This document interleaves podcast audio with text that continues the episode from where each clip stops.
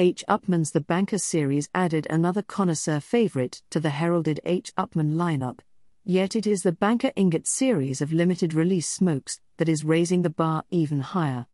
Following up the successful first run of the Ingot Private Holdings, comes the second in the series, the Banker Ingot Rosé. The Ingot Rosé is a six and three quarters by forty-eight Churchill crafted around Dominican, Nicaraguan and Peruvian filler tobaccos, a Nicaraguan binder, and Cameroon wrapper. While the nearly pink rose-gold color scheme of the packaging might suggest a quiet, easygoing nature, the Ingot Rosé is anything but, delivering a lively medium to full-bodied smoke loaded with cedar, earth, light pepper, nuts, cream and citrus notes. Each cigar is partially wrapped in foil with boxes resembling gold bars. The Ingot Rosé pair well with a variety of libations, even sparkling wines.